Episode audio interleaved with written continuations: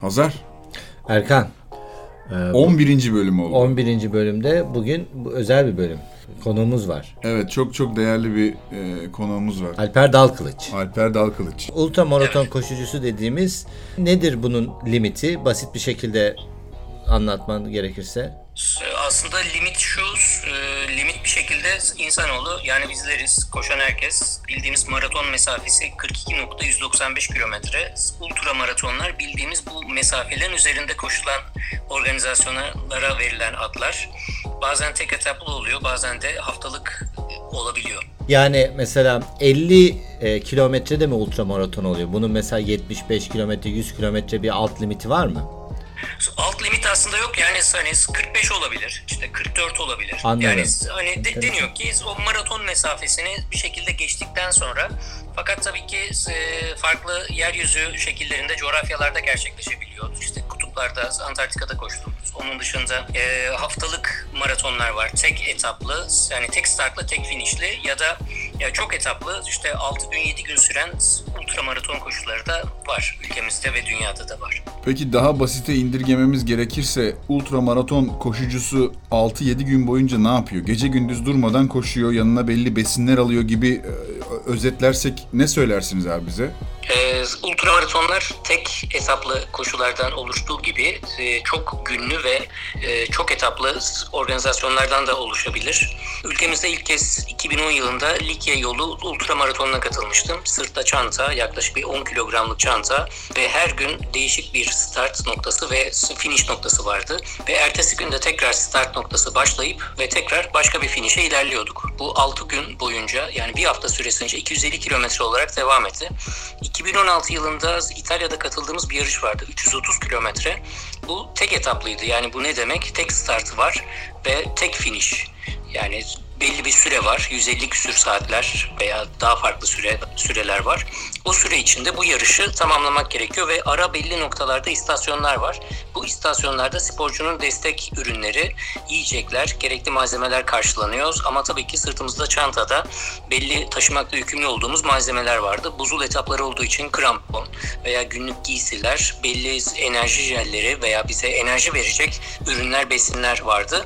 İstasyonlar arasında mesafelerde değişiyordu aslında her organizasyon disiplinini kendi yaratıyor ve çok farklı coğrafyalarda gerçekleşiyor. Bu tabii ki normal bildiğimiz şehir maratonları gibi şehirde koşulan maratonlar değil genelde dağlık ve e, bozuk arazili zeminlerde de gerçekleşebiliyor.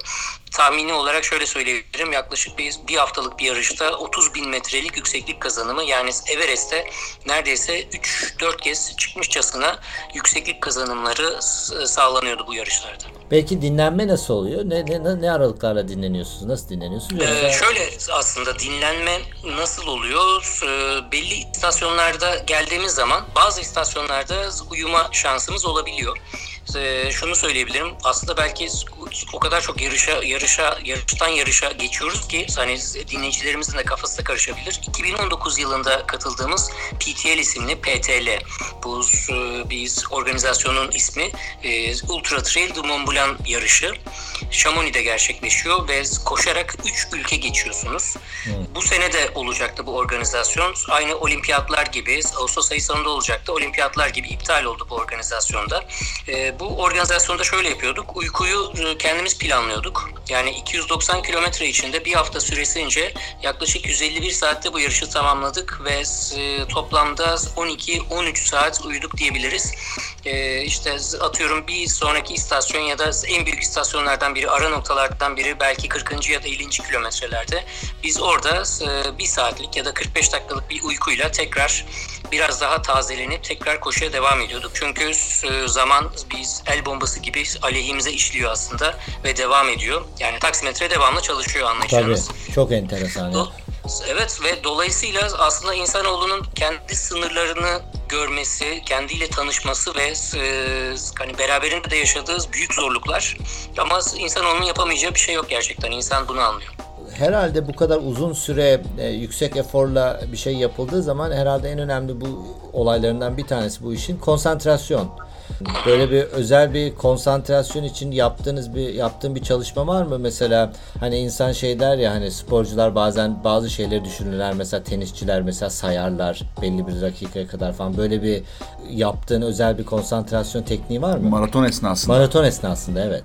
Evet, e, maraton esnasında şöyle bir durum var. Eğer hani yalnız koşmuyorsam, yanımda biri varsa devamlı sohbet halinde oluyorum. Bu tabii ki hani şehir maratonunda hani bir, bir solukta geçiyor gibi aslında. O da hani 2-3 bazen 4 saatler arası değişiyor şehir maratonları. Hani asfaltta şehrin içinde evet. etrafı görerek gidiyorsunuz ama arazide ormanlık alanda koşarken de elbette ki bazen dinleyebiliyorsak müzik dinliyoruz ya da dinleyemiyorsak da eğer yanımızda biri varsa sohbet ediyoruz. Edemiyorsak da veya varsa da sohbet etmeden de kafada o kadar çok düşünce geçiyor ki bu çamaşır makinesinin aslında santrifüj aşaması gibi devamlı böyle bir sıkmada devir devamlı dönüyor. Ve e, bazı durumlarda ben mesela hatırlıyorum bu çöllerdeki maratonlarda kulağıma e, ses kayıtlarını getiriyordum ve bir ses kayıt cihazıyla e, sevdiklerimden, dostlarımdan ses kayıtları almıştım. Aa, ne güzel. Motive amaçlı onları dinliyordum ve inanın gerçekten çok işe yarıyordu. Bazı zamanlarda da işte kafaya işte belli şeyler takılıyor. Bir yarışta mesela tek etaplı 130 kilometre bir yarışta Türkiye'de gerçekleşen bir yarışta kolumdaki saati bir türlü ayarlayamadım edemedim bir 3 sene öncesinde. E, mil hesabı yapıyordu bu saatim ve e, mili de kilometreye çevirerek bir istasyon kaçıncı mildeydi bir sonraki istasyon kaç kilometre yani kaç mil bu mil kaç kilometre yapıyor, nedir ne değildir derken baya bir aritmetik hesaplarla ve son 5 kilometre içinde dahi çevremde geçtiğim koşuculara soruyordum kaç kilometreniz kaldı, e, bende şu kadar var, doğru mu değil mi diye. Yani e, aslında her maratonda da şansımıza farklı farklı e, senaryolar çıkıyor. Ama işin özü şu, hani yapılan antrenmanlar elbette ki kişiyi bu etaplara hazırlıyor ve diğer taraftan da hani kendimizi hazır, hazır hissediyoruz ve o yarışa dahil oluyoruz. Ee, bazı durumlarda tabii ki vazgeçmeyi düşündüğümüz zamanlar da oluyor ama diğer taraftan da hedef çünkü oraya ulaşmak için büyük çabalar harcıyoruz. Sponsor destekleri olsun ya da o zamanları ayarlamak, belli fedakarlıklarda bulunmak hepsi aslında bizleri motive ediyor. Peki müzik dinliyorum dedin ya benim birazcık böyle iş koluma da yakın. Biz e, Los Angeles'ta yaşıyoruz. Senin yaptığını asla kıyaslamıyorum yanlış anlama. Haftada bir hiking'e gidiyoruz. Acaba e, bizimle bir playlist paylaşır mısın? Biz de bizi takip edenlerle bu podcast'in açıklamalar kısmında böyle bir 5 şarkı 10 şarkı paylaşalım. Playlist bana, tabii ki. Yani bana mesaj olarak göndersen de olur. Ee, ben o açıklamaya koyarım. Çünkü ben merak ettim yani. Bazen biz çünkü hiking'de hani e, kendimizi zorluyoruz diyoruz ki Aa, şurayı işte durmadan çıkalım. Hadi 40 dakika yürüdük bir yarım saat daha yaparız falan diyoruz. O arada böyle hani e, senin gibi bu işlerin ustası birisi acaba e, neler dinliyor onu merak ettim açıkçası. Hani mesela Avustralya'daki etkinliğim benim 5. kıta. Bu 7 kıta 7 ultramaraton projemde yer alan Avustralya 5. kıtamdı. 10 günde 520 kilometre koşacaktım bu organizasyonda. Mayıs 2013'te gittim bu organizasyona. Ee, ilk 9 gün 400 kilometre sonraki e, günde 120 kilometre koşacaktık ve bu e, koşu esnasında da hani daha önceden DJ arkadaşım Erdinç'ten ben işte Gobi çölüne gidecekken veya Sahra çölü farklı çöllere gidecekken işte çölüne göre işte şu kadar BPM'le şöyle böyle diye hani parçalar isterdim. Ve sonra e, Avustralya'da 10 günde 520 kilometre koşarken aslında kendimi şöyle buldum. Ee, bir anda işte Erkan Or dinliyorum bir yerde, bir noktada. Başka bir noktada işte İzlanda'dan Sigur Ros'u dinliyorum. Mesela Erkan Or'un bir eskiliğine gittiğimde dedim ki abi dedim hani senin parçaları çok dinledim dedim. Hani kendisi de bayağı mutlu oldu dedi sana ne ısmarlayayım ne istersin derken yani e, belli transa geçtiğimiz noktalarda hani parçaların modları iyice düşebiliyor. Hani baştan yine uyarayım e, hani belli mesafeler sonrası için de belli günler sonrası için de aslında ben birkaç tane playlist sizinle paylaşırım. Ee, hani amaç günün yarısını hızlı seri şekilde kurtarmak olur ve diğeri de ikinci, üçüncü güne kaldıktan sonra kampta yani belli yürüyüşler veya e, finish ya da belli bir noktaya işte araca ya da park noktasına bir toplu taşımaya ulaşmak için neler dinleniyoruz o konuda farklı playlistler paylaşacağım sizinle. Süper çok isteriz. Bu konsantrasyon konusu bana çok enteresan geliyor. Sen Hı-hı. biraz önce dedin ki e, transa geçmek dedi. Bu transa geçmenin e, koşu sırasında mesela 520 kilometre koşarken hani mesela böyle e, kendi bu tabii vücut tabii makine gibi çalışıyor. Yani bir motor gibi durmadan aynı hızla bir bir şekilde devam ediyor. Bu trans trans süreçleri sırasında bir noktaya gelip hani e, artık ben devam edemeyeceğim galiba. Artık hiçbir şey işe yaramıyor dediğin bir yarış oldu mu abi? Oldu. Özellikle yine bu Avustralya'daki yarışta oldu bu 10 günde 520 kilometre. 10. gün yani son gündeyiz. 120 kilometre o gün koşmamız lazım. 400 kilometre üzerine. Etapın yarısı 60 kilometre arazide toprak e, koşullarda yolda gerçekleşecek. Diğeri de asfaltta. İlk 60 kilometre içinde bir süre sonra e, aynı zamanda e, çalıştığım kurumda bankada sponsor olmuştu ve yanında bir de kameraman da vardı. Belli bir süre sonra artık dedim ki artık yeter dedim ya. Hani ben çok sıkıldım ki kameramanı da jiple gördüm etap esnasında. Dedim ki ben çok sıkıldım artık hani bırakmak istiyorum ya da hani gidemiyorum çok sıkıldım dedim. Ee, o şekilde bize temin edilen bir uydu telefonu vardı. Fotoğrafçı dedi ki istersen bir hani telefon hakkını kullanır gibi bir istersen birkaç sevdiğini ara dedi. Görüş dedi yakınlarında. Hı, güzel taktik. Sana moral verecektir dedi ve böyle bir e, telefon görüşmesi yaptım. E, hani teknoloji aslında burada imdada yetişti ki o e, uydu telefon aracılığıyla her gün bloglar da yazıyordum. Web sayfası üzerinden de hani sevdiklerim takipçiler derken hep birlikte mesajlaşıyorduk. Bir şekilde yine kendime geldim ve e, tazelendim, devam ettim. Yine aynı koşu esnasında bu sefer son 40-50 kilometre içinde etap esnasında ilerlerken bir baktım kameraman asfalt yolda karşıdan jiple geliyor yine akşam karanlıkta. Dedi ki bana Aa dedi sen yaşıyorsun hayattasın dedim hayırdır ne oldu dedim yani ben. Ama gerçekten e, şöyle bir şey e, kanalize olmuş ve konsantre vaziyette yine o ses kayıtlarını dinliyorum karanlıkta. O road train, road trackler, o uzun römorklu tırlar asfaltı inletircesine yanımdan geçiyor, titreterek geçiyor. Ben de bir şekilde tın tın tın tın ilerliyorum. Kameramana dedim hayırdır neden hani yaşıyorum, hayattayım, devam ediyorum. E dedik işte birinci sporcu dedi şeker komasına girdi. İkinci sporcunun ayakları patladı. Üçüncü şöyle dedi senden haber bekliyorlar. Eğer kabul edersen bir 3 saatlik bir uyuyacak herkes. Etapta biraz pauz vaziyetine geçeceğiz ve sonraki süreçte devam edeceğiz. İyi tamam dedim ben de. Hani böyle devam ettik. E, etaplarda elbette ki farklı farklı süreçler olabilir. Bazen hava koşulları dolayısıyla organizasyon durdurulabiliyor veya hani deniyor ki bu noktada herkes kalacak. E, yukarıda hava çok bozuk. E, bir süre duracaksınız deniyor. Bu 2013'te Atakama Çölü'nde başımıza gelmişti. Birkaç saat bir istasyonda beklemek yani bir kontrol noktasında beklemek zorunda kaldık ve sonra tekrar devam ettik, tamamlayabildik. Şimdi ben bu geçen e, şeyi izlerken bu Alex Honnold diye meşhur tırmanıcı var. Bu El Capitan'a tırmandı ipsiz. Onun belgeselini izlerken orada bir e, arkadaşı ona soruyordu. Diyordu ki hani tırmanırken hiç mesela böyle bir ağaç görüp ya da bir kuş görüp Allah'ım ne kadar güzel gördüğüm en güzel kuş dediğin oluyor mu diye sordu. O da dedi ki hayır ben hiç öyle bir şey düşünmüyorum. Benim fokusum tamamen yaptığım şey. Ben etrafımdaki herhangi bir şeyle fokusumu bozamam. Şimdi senin yaptığın şeyi de düşününce o konsantrasyon seviyesinde mi oluyorsun sen geldi yoksa hani çölde koşarken hani bir güneş batışı gördüğün zaman onun da biraz böyle bir keyfini çıkarıyor musun? Aslında e, şunu söyleyebilirim. Ger gerçekten öyle bir konsantrasyon seviyesinde oluyorum ki bu hani yarış öncesi, yarış esnası ve sonrası da olabiliyor ki yıllar sonrasında ben diyorum ki hani 2012-2013 döneminde işte 7 kıta 7 ultra maraton dönemindeki süreçlerden sonra diyorum ki hani bir fırtına gibi geçti diyorum yani. Belli olayların tadına farkına insanlar belli süreler sonra farkına varıyorlar ya. E şu an hani belli pişmanlıklar da var. Hani diyorum ki hani yarış için gitmişiz ama bu coğrafyayı da bazen de çok görememişiz. Mesela şunu hatırlıyorum. 2013 yılında gittiğim Büyük Kanyon'da, o Grand Canyon'da biz e, hayvanlar için oluşturulmuş bir hastanenin içinden geçtim etap esnasında. Ve işte e, değişik böyle mistik sesler, rahatlatıcı bir ortamdı.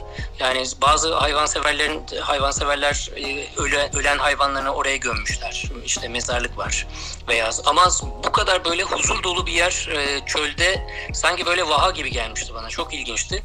Ve diğer taraftan o belgeseli izledim. El Capitan'a tırmanan tırmanıcının ve evet. nasıl mücadeleler ettiği, neler olduğu, işte çevresindeki insanlarla olan ilişkileri nedir ne değildir. Yani aslında bir, bir anlamda her konuda da sporcu her şeyi yönetmek durumunda. Hem coğrafi evet. koşullar, insan ilişkileri, işte sponsorlar, destekler, destekçiler derken hepsi apayrı bir ahtapot gibi bir şey aslında bu da. Evet çok enteresan. Bir de bu az önce söylediğin 7 kıta 7 maraton da çok efsane bir olay. Tabii, yani güzel bir güzel bir Evet ac- acayip bir başarı. Birazcık ondan bahsetmek ister misin? Tabii ki. Hatta bu 7 kıta 7 ultra maraton 2012 ve 2013 yıllarında gerçekleştirdim. 2012 yılında ben e, o zaman bir kurumsal firmada bankada çalışıyordum. E, ticari pazarlamada bir 5 yıl ticari pazarlamada çalıştım. Son 5 yılda bankada kurumsal iletişim birimindeydim. Bu birimdeyken daha sonra 2012 yılında dünyanın 4 ayrı kıtasına gerçekleşen organizasyonlara katıldım. Bu organizasyonların her biri 250 kilometreden oluşuyor. Bir yıl içinde 4 ayrı kıtada koştum. Bu kıtalar Güney Amerika'da Atakama Çölü 7 gün ve 250 kilometre. Asya kıtasında Gobi Çölü 7 gün tekrar 250 kilometre. Afrika'da Sahra Çölü tabi yıllar sonrasında gerekli güvenlik koşulları dolayısıyla sağlanamadığı için bu Sahra Çölü organizasyonu Namibya'ya kaydı. Ve e, dördüncü kıta olarak da bu da bir çöl olarak nitelendiriliyor. Orijinal ismi de Last Desert, son çöl olarak geçiyordu. Antarktika'da. Orada da 10 gün kaldık ve yaklaşık 150 kilometre orada koştuk ve bunu tamamladıktan sonra da Grand Slam isimli bir e, ünvan var ve bu ünvanı kazandım ve Türkiye'de bunu başaran ilk ve şu ana kadar ki tek sporcuyum. O zaman 2012 yılında dünyada yaklaşık 25 sporcu vardı bunu başaran ve şu an e, biz hani 2020 yılındayız. Yaklaşık herhalde bir 40-45'e yükselmiştir. Sonraki süreçte tabii bu 4 kıta sonrası Grand Slam sonrasında hatta şu anda 7 kıtada pedallayan Gürkan Genç isimli bisikletçi dostumuz e, işte sosyal mecralar üzerinde görüşürken bana şunu söyledi. Dedi ki ben 7 kıtada pedallıyorum sen de hani böyle bir projeyi hani daha da büyütebilirsin, geliştirebilirsin dedi. Ben de çok iyi olur dedim ve 7 kıta projesini e, bu sefer göz diktim. Hedefim buydu.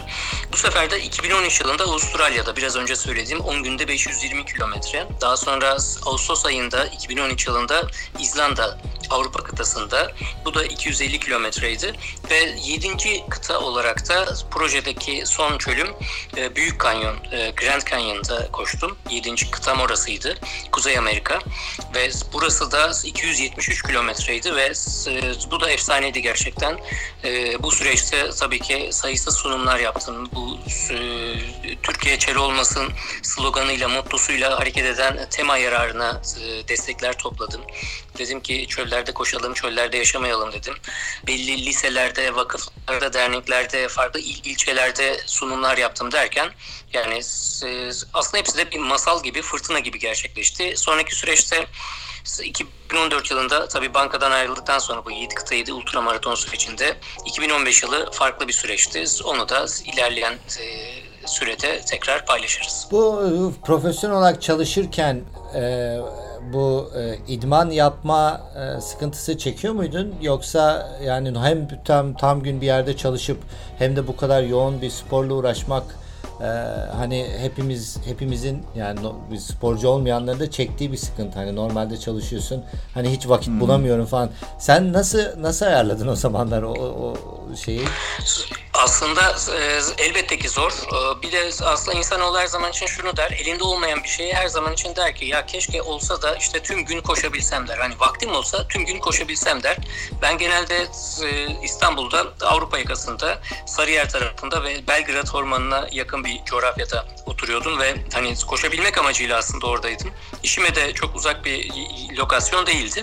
Sabahları erkenden koşmaya çalışıyordum ya da işten döndükten sonra hani bunu deniyordum ama genelde daha çok cumartesi ya da pazar günleri daha çok yoğunlaşıyordum. Genelde hani şehir merkezinden ormana doğru geliyorlardı ama ben ormanda yaşadığım için koşularım biraz daha rahattı. Rahat diyorum ancak hani o gün bir 10 kilometre 15 kilometre koştuysam sonra tekrar işe giderken diyordum ki ya hani vaktim olsa tüm gün koşarım diyordum. Ee, aslında insanoğlu her zaman için elinde olmayanı e, ister ve olmayandan şikayet eder. Hani vakit olduğunda da hani devamlı da koşuyor vaziyette değilim aslında. Yani bir şekilde planladıktan sonra e, ki şu da var hani haftanın 7 günü de antrenmana da gerek yok elbette ki veya 5 gün 6 gün işte belli zamanlarda işte bu pandemi sürecinde de çıkamadığımız zamanlarda da belli aralıklarla evde trainer ve bisiklet üzerinde antrenmanlar yaptım. Ee, benim e, izlediğim bir belgesel var. Onunla alakalı bir soru sormak istiyorum. Barkley Marathon diye bir belgesel izledim ben. Hı hı. Ee, evet izledim. Bu Amerika'da geçen. Ee, çok enteresan bir böyle bir biraz da hafif e, şey geldi bana. Hani ironik. Biraz böyle daha da zorlayalım. Hani Acımasız. Acımasız evet aynen öyle. Acımasız geldi. Dinleyenler varsa da Barkley Marathon diye ararlarsa görürler. Çok en- enteresan bir eski bir ultramaratoncunun oluşturduğu böyle bir acımasız bir yarış. Ee, Evet. e, ne düşünüyorsun o konuda? Çok merak ediyorum. Aslında e, abi sen anlatırken hani ben de ironik dedim ya araya girdim. Evet. Hani ironik kısmı şöyle bir şey aslında. E, yarışmayı bitiren sporcu sayısı o kadar az ki. Evet, Ve evet. yarışmaya kabul edilen sporcu sayısı da çok çok az. Ve ge- geçen sene e, de biz bu yarışmacı organizatörün giydiği e, kareli, e, kırmızı siyah kareli gömlekler vardı mesela. İşte biz de o gömleklerden bulduk. İşte e, kaç kara organizasyona gittiğimizde üzerimizde o gömleklerden vardı. Ve e, aslında işin komik tarafı şu yarışmacılara start saati verilmiyor. Yarışmacılar kamp noktasına geliyorlar. İşte bir, bir sene mesela işte o ülkenin plaka tabelasını getiriyorlar. Evet, işte başka bir sene beyaz gömlek getiriyor. Bir şeyler oluyor. Yani organizatör amcanın olanki ihtiyacına göre hani yarışmacılardan belli talepler oluyor herkes tabii elini kolunu sallaya sallaya da hani katılamıyor. Belli CV'ler, işte belli mektuplar, talepler üzerine e, e, o yarışmacıları seçiyor. İşte genelde de işte 7-8 mil üzerinden belki de veya işte bir, bir tur 15 kilometre gibi e, be- belli haritalar var ve haritalar üzerine de belli noktalara ulaştıktan sonra da kitabın sayfasını koparıyor ve belli finişler var ki yani daha doğrusu yarışmayı bitiren kişi sayısı çok az. Start da şöyle bir şeyle başlıyor. Hani e, ben kullanmam hani tavsiye de etmem ancak e, organizatör amca sigarasını ne zaman yaktıysa yarışmacılar da o zaman Evet, evet. s- startı görüyorlar ve e, hani start olduğunu anlıyorlar ve yarışma böylece başlıyor. Çok enteresan gelmişti bana. Ee, bir sorum daha var. Ben bu Instagram'dan bu konuyla alakalı çok amatör takip ettiğim bir iki insan var. E, trail running denen şeyle ultra maraton farklı şeyler değil mi? Ee, aslında şu e, trail running hani biz 5 kilometrelik bir trail e, 10 kilometrelik bir tra- trail parkuru da yarışı da olabilir. Anladım. Hani arazide gerçekleşen yarışlar bunlar. Hani ama ultra maraton dediğimiz zaman da işte bu maraton mesafesi üzerindeki yarışlar ki bazı mesela ultra maratonlar e, hani 50-100 kilometre işte 150 kilometre asfaltta ya da işte Spartatlon ismi verilen e, Atina'da e, sonlandırılan yaklaşık 250 kilometrelik bir organizasyon da var. Yani zemin, zemin değişiyor ama işte bozuk coğrafyalarda, zeminlerde gerçekleşen koşularda trail koşuları aslında her gün yaptığım antrenmanlar, ormandaki antrenmanlar bunlar trail antrenmanları. Evet. Peki bu işin bir de koçluk tarafı var, eğitmenlik tarafı. Hani Aa, hadi ben de bu işe başlamak istiyorum diyenler seni bulabiliyorlar mı? Ya, beni bulabiliyorlar. Biz aynı zamanda Elena ile birlikte Kolombiya Montreal koşu grubu koçluğu yapıyoruz. Yaklaşık bir iki buçuk yıldır. Bu e, Kolombiya markasının Montreal ile birlikte başladığı bir organizasyon ve aslında e, hani Türkiye'de başladı daha sonra diğer ülkelerde de koşu grupları başladı.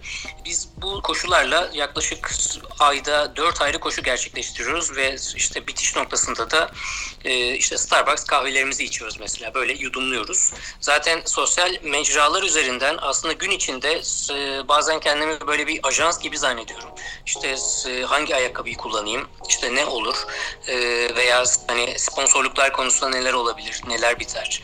E, farklı konularda aslında hani diyorlar ya ne ekerseniz onu biçersiniz. diye. Hani sevdiğim bir hayat içindeyim aslında. Hayatı yaşıyorum. Çünkü bu koşu olayını çok seviyorum elbette ki ve hani yaşadıklarımı bir şekilde yazmaya bunu kitap haline getireceğim yakın bir süreç içinde E, ve sosyal mecralar üzerinden Alper Dalkiliç Ul- Ultra Instagram adresi üzerinden de bana her türlü konuda e, bi- bilgi isteyenler ulaşabilirler. Bir de şunu merak ediyorum. Bir belgesel ismi gördüm. Ee, yönetmenliğini yaptın. Doğru mu? Eksi Artı isimli bir belgesel bu. Ee, 2012 yılında gayet e, hani amatör yani kendi kameramla çektiğim görüntüler var. 2012 yılı. Ee, o zaman öyle çok bir GoPro herhangi bir şey hani belli belli e- etaplarda hani çekimler yapıyorduk. Hatta 2011 yılında hatırlıyorum bir e, Gobi Çölü'ne gitmiştim. 200 kilometre koşup işte son etaplarda bırakmıştım. Ve orada e, o zaman hani öyle selfie melfi hani öz çekim diye bir şey de yoktu. Kamerama şöyle bir şey şey konuşmuşum. Di- diyorum ki hani bu çölü bıraktım ama bir yıl sonra 2012 yılı için söylüyorum. Gelip e, bu dört ayrı kıtada koşacağım. Grand Slam'ı alacağım diyorum. Ve o görüntülerden oluşan yaklaşık bir 15-20 dakikalık bir görüntü. Tabii sonraki süreçte çıtayı yükselterek 2013 yılında e, çalıştığım firmanın da sponsorunda profesyonel bir kameramanla e, The Trek Outback Race isimli bir Avustralya'daki bir organizasyonun yaklaşık bir 20 dakikalık bir e, görüntüsünü e, belgeselini yaptık. E, o da henüz daha aslında e, plan şuydu. 2013 yılı Mayıs ayında döndükten sonra birçok mecralarda bu e, belgeseli paylaşma planı içindeydik. E, tabii ki Gezi Parkı olayları sonrasında ülke gündemi her şey değişti. İşte e, belli sponsorlarımız vardı. İşte dergilerde farklı noktalarda yazacaktık, haberler olacaktı. Her şey tabii rafa kaldırıldı. Ama e, yapılan işler hani bence ve başka gözlerle değerlendirildiğinde önemli konular. Ve e, bunu da gittiğim sunumlarda e, paylaşıyordum aynı zamanda. Bu ultramaratonda en iyi ülke hangisi şu an? En başarılı. En başarılı ülke tabii burada e, şu da var. Hani elbette ki destekler ve hani tabii, profesyonel tabii. bir sporcu olma konusu da var. Yani bizler e, her ne kadar e, hani belli sponsorlarımız var. İşte Kolombiya sponsorumuz e, belli yerlere gidiyoruz, yapıyoruz, ediyoruz falan filan derken ancak mesela bu sene Ağustos ayında katılmayı düşündüğümüz 100 mil uzunluğunda bir yarış vardı. UTMB yarışı. Hı Chamonix'de Fransa'da başlıyor ve oraya gidecek mesela elit atletler işte 6 ay öncesinde gidip orada kampta çalışıyorlar. Sporcular arasında Kylian Jornet isimli bir sporcu var mesela. Bu, takip ediyor. E, takip ediyor efsanevi bir sporcu ve muhteşem başarılar elde ediyor. Yani şansı şudur ki hani 3 yaşında işte mesela Şamoni'de ailecek Şamoni'de yaşıyorlar. İşte babası çok küçük yaşlardan itibaren onu dağcılığa alıştırmış ve e, kültür inanın efsanevi derecede değişiyor e, ve gelişiyor. E, sonuçta hani keşke her zaman deriz hani Yunanistan en yakın komşumuz Yunanistan 3000 metrenin üzerinde daha yoktur ancak bizden çok daha fazla gerekli hem malzemeler kolay bulunur, rahatlıkla bulunur ve de patika koşusu çok fazladır. Öyle bir kültür var. Ve hani bizim ülkemizde neredeyse hani Ağrı Dağı daha yeni yeni tırmanışa tekrar bir açılmak üzere ve hiçbir dağ evi ülkemizde yok. Ve mesela şöyle bir şey anlatabilirim. Fransa Chamonix'e gittiğimizde biz arkadaşımıza baton aldık. Kasaya gittik. Hani küçük e, ultra light hafif bir baton olsun diye. E, koşuda kullanmak üzere. Kasiyer şunu dedi. Bunu kimin için istiyorsunuz dedi. Ben arkadaşıma gösterdim. Dedi ki bu 3 yaşında çocuk baton dedi. Yani öyle bir kültür ki ve de e, hani sonuçta aslında bizim ülkedeki malzeme e, satan kurumları, firmaları da aslında suçlamamak lazım. Ona göre bir talep var. Yani Amerika'da, İtalya'da, İspanya'da burada çok iyi atletler var. Çok iyi ultramaraton koşucuları veya sporcular var. Ama elbette ki onları destekleyen e, belli firmalar, markalar var. Ama aynı zamanda da bu markalarda e, sporcular, bu markaların ürünlerinde sporcular alıyor. Yani belli bir kitle var. Evet. Bizim ülkede de bir son 10 yıldır aslında böyle bir e, e, camia oluştu. Ultramaraton kültürü e, ülkemizde ve farklı farklı yarışlarda elbette ki yapılıyor. Çok enteresan. Yani son 10 senede Türkiye'de bu iş yapılması çok güzel. Ben bu Killian Jornet'ten bahsettin. E, Killian Jornet'i ben tesadüfen bir yerde okurken e, Everest'te 27 saatte çıkıp indi falan gibi bir şey okumuştum bir yerde. E, dedim yani bir insan nasıl yani bir hafta falan sürüyor normalde diye biliyorum. 27 saatte nasıl çıkıp iner falan. Oradan bu senin alanınla alakalı biraz 3-5 insan takip etmeye başladım. Baya baya enteresan bir konu. Umarım bizim ülkede de yani böyle e, hani müsait gibi geliyor. Tabii sen yani uzaktan bak bakınca hani ortamımız yapacağımız yerler var gibi tabii destek ve sponsor bu işler için çok önemli. Bir sonraki koşun nedir Alper? Bir sonraki hedef ne? Aslında tabii hedef işte Ağustos ayında iptal ol, olmasaydı 100 mile katılacaktık. Yani e, Kolombiya Global'de oraya sponsor ve biz de e, oraya hani sponsorlukla gidecektik. 100 mil koşacaktık orada. Belli bir saat süre hedefimiz vardı. İşte uçak biletleri, konaklama her şey her şey ayarlanmıştı ama her şey askıda kaldı. Sağlık olsun diyelim ama yıllardır planladığım e, Şubat ayında gerçekleşen her sene ve kızak çekilen Yukon Arktik Ultra Maratonu var. Burada hemen e, ilk duyulduğu zaman kıza köpekler mi çekiyor deniyor. Hayır. E, yaklaşık yani pulka adı verilen bir kızak e, işte bir metre gibi veya biraz daha uzun ölçülerde sanırım. E, bu kızak üzerine içine eksi 50 derecelik uyku tulumu, gerekli bir hafta boyunca yetecek olan malzeme, işte aynı zamanda giysiler ve bir de e, yakıtla çalışan ocak ekleniyor. Yaklaşık bir 300 mil uzunluğunda bahsettiğim olay. Kanada Yukon Nehri üzerinde Kanada'da eksi 50 derecede kızak çekiyorsunuz. Bu bir ultramaraton. 42 kilometresi var koşarak 100 e, mil bunda kızak çekiliyor. 300 mil ve her iki senede bir gerçekleşen 400 mil uzunluğunda etapları var. Bisiklet etapları da var aynı zamanda. Ama benim hedefim elbette ki kızak çekerek kat edilen bu donmuş nehir üzerindeki bu etap. Yani onunla ilgili çalışmalara başladım. Yani hem sponsorluk çalışmaları ve diğer taraftan da tabii ki biraz daha netleştikten sonra da böyle ip bağlayarak araba lastikleri çekiliyor. Belli antrenmanlar yapılıyor. Çünkü vücudun omurga sistemini de buna ayarlamak lazım. Çünkü biz yüzlerce mil koşuyoruz ama bir şey çekmek, bir kızak çekmek, içinde eşyası olan ve kar üzerinde çekmek elbette ki farklı. İşte bir araba lastiğiyle başlanıyor sonra ikinci lastiğe geçiliyor falan. Yani böyle değişik değişik e, disiplinleri var. Ancak bu yarış için elbette işte e, sponsorluk çalışmaları var. Bunun için neler var? Belli katılım ücreti, malzemeler, ondan sonra uçak bileti Kanada'ya çünkü uçuluyor ve aslında en büyük hayalim de hani gittim başardım 300 mil boyunca kızak çektim değil. En büyük amacım da hani bunu da yine bir e, belgesel şeklinde hani sunmak, paylaşmak. Ya bunu belgeselini izlerim ağzım açık dinliyorum şu an. Yani söylediklerin yani olacak iş değil. Çok acayip yani ki bir belgeselin kesin olması lazım bunun. Kesin izlenir yani gitmişken de hani sonra eğer oraya ben yalnız gidersem biliyorum ki çok pişman olacağım. Diyeceğim ki hani keşke bunun bir belgeseli olsaydı. Çünkü Avustralya'daki yarışta Tayvan'dan gelen bir çocuk vardı. Ve o çocuktan ben o yarışmacıdan öğrenmiştim. Dedik ki 100 mil koştum. Finish'e ulaştığımda kimse yoktu beni bekleyen. Genelde hep yarışmalarda hani alışkın oluruz ya madalyayla bizi alkışlarla karşılarlar. Evet. Kimse yoktu dedi. Sonra bir baktım binadan insanlar çıkmaya başladı. Koşarak geldiler. Madalyamı taktılar. Çünkü eksi 50 derece zaten soğuk. insanlar soğuktan dolayı herkes içeride bir şekilde ve bu süreçte e, hani etkileşimle insanlar zaten geçenlerde bir e, Netflix'te Manyetik isimli bir belgesel izlemiştim. Orada da mesela işte sörfçülerden bahsediyor. Diyor ki işte önemli olan zaten hani e, farklı farklı coğrafyalara giderek aslında o günümüzü geçiriyoruz ama diğer taraftan da farklı kültürlerde insanlarla tanışarak muhteşem bir alışveriş ve etkileşim içinde oluyoruz. Hani insanın ufku gelişiyor. Hani e, kendi ülkemiz ya da farklı coğrafyalarda olan organizasyonlara katılarak bize büyük kazançları oluyor. Hani bu e, zaten sporda hani bir sene mesela bir arkadaşıma şunu sormuşlardı. Ya abi Alper ne kadar zengin bir adam Antarktika'ya kadar gitti. Arkadaşım da demiş ki o adam öyle zengin değil. Onun gönlü zengin. Tamam mı? Hani sponsor olmasa Antarktika gibi bir yere gitmek de mümkün değil. Mümkün elbette. değil. Mümkün değil e, tabii ama diğer taraftan da şu da var. Mesela yarışmalarda e, yanımızdaki yarışmacılar belli firmaların CEO'ları, işte yöneticiler yani e, yüksek gelir durumundaki insanlar olabiliyor. Ancak e, kendi ülkemiz için hani Türkiye için şunu söyleyelim. Hani bu yüksek gelir grubundaki e, grup daha çok hani pahalı lüks tüketim malzemeleriyle o keyiflerini çıkartıyorlar. Bu da bir tercih meselesi. Hani bu ayrı bir konu.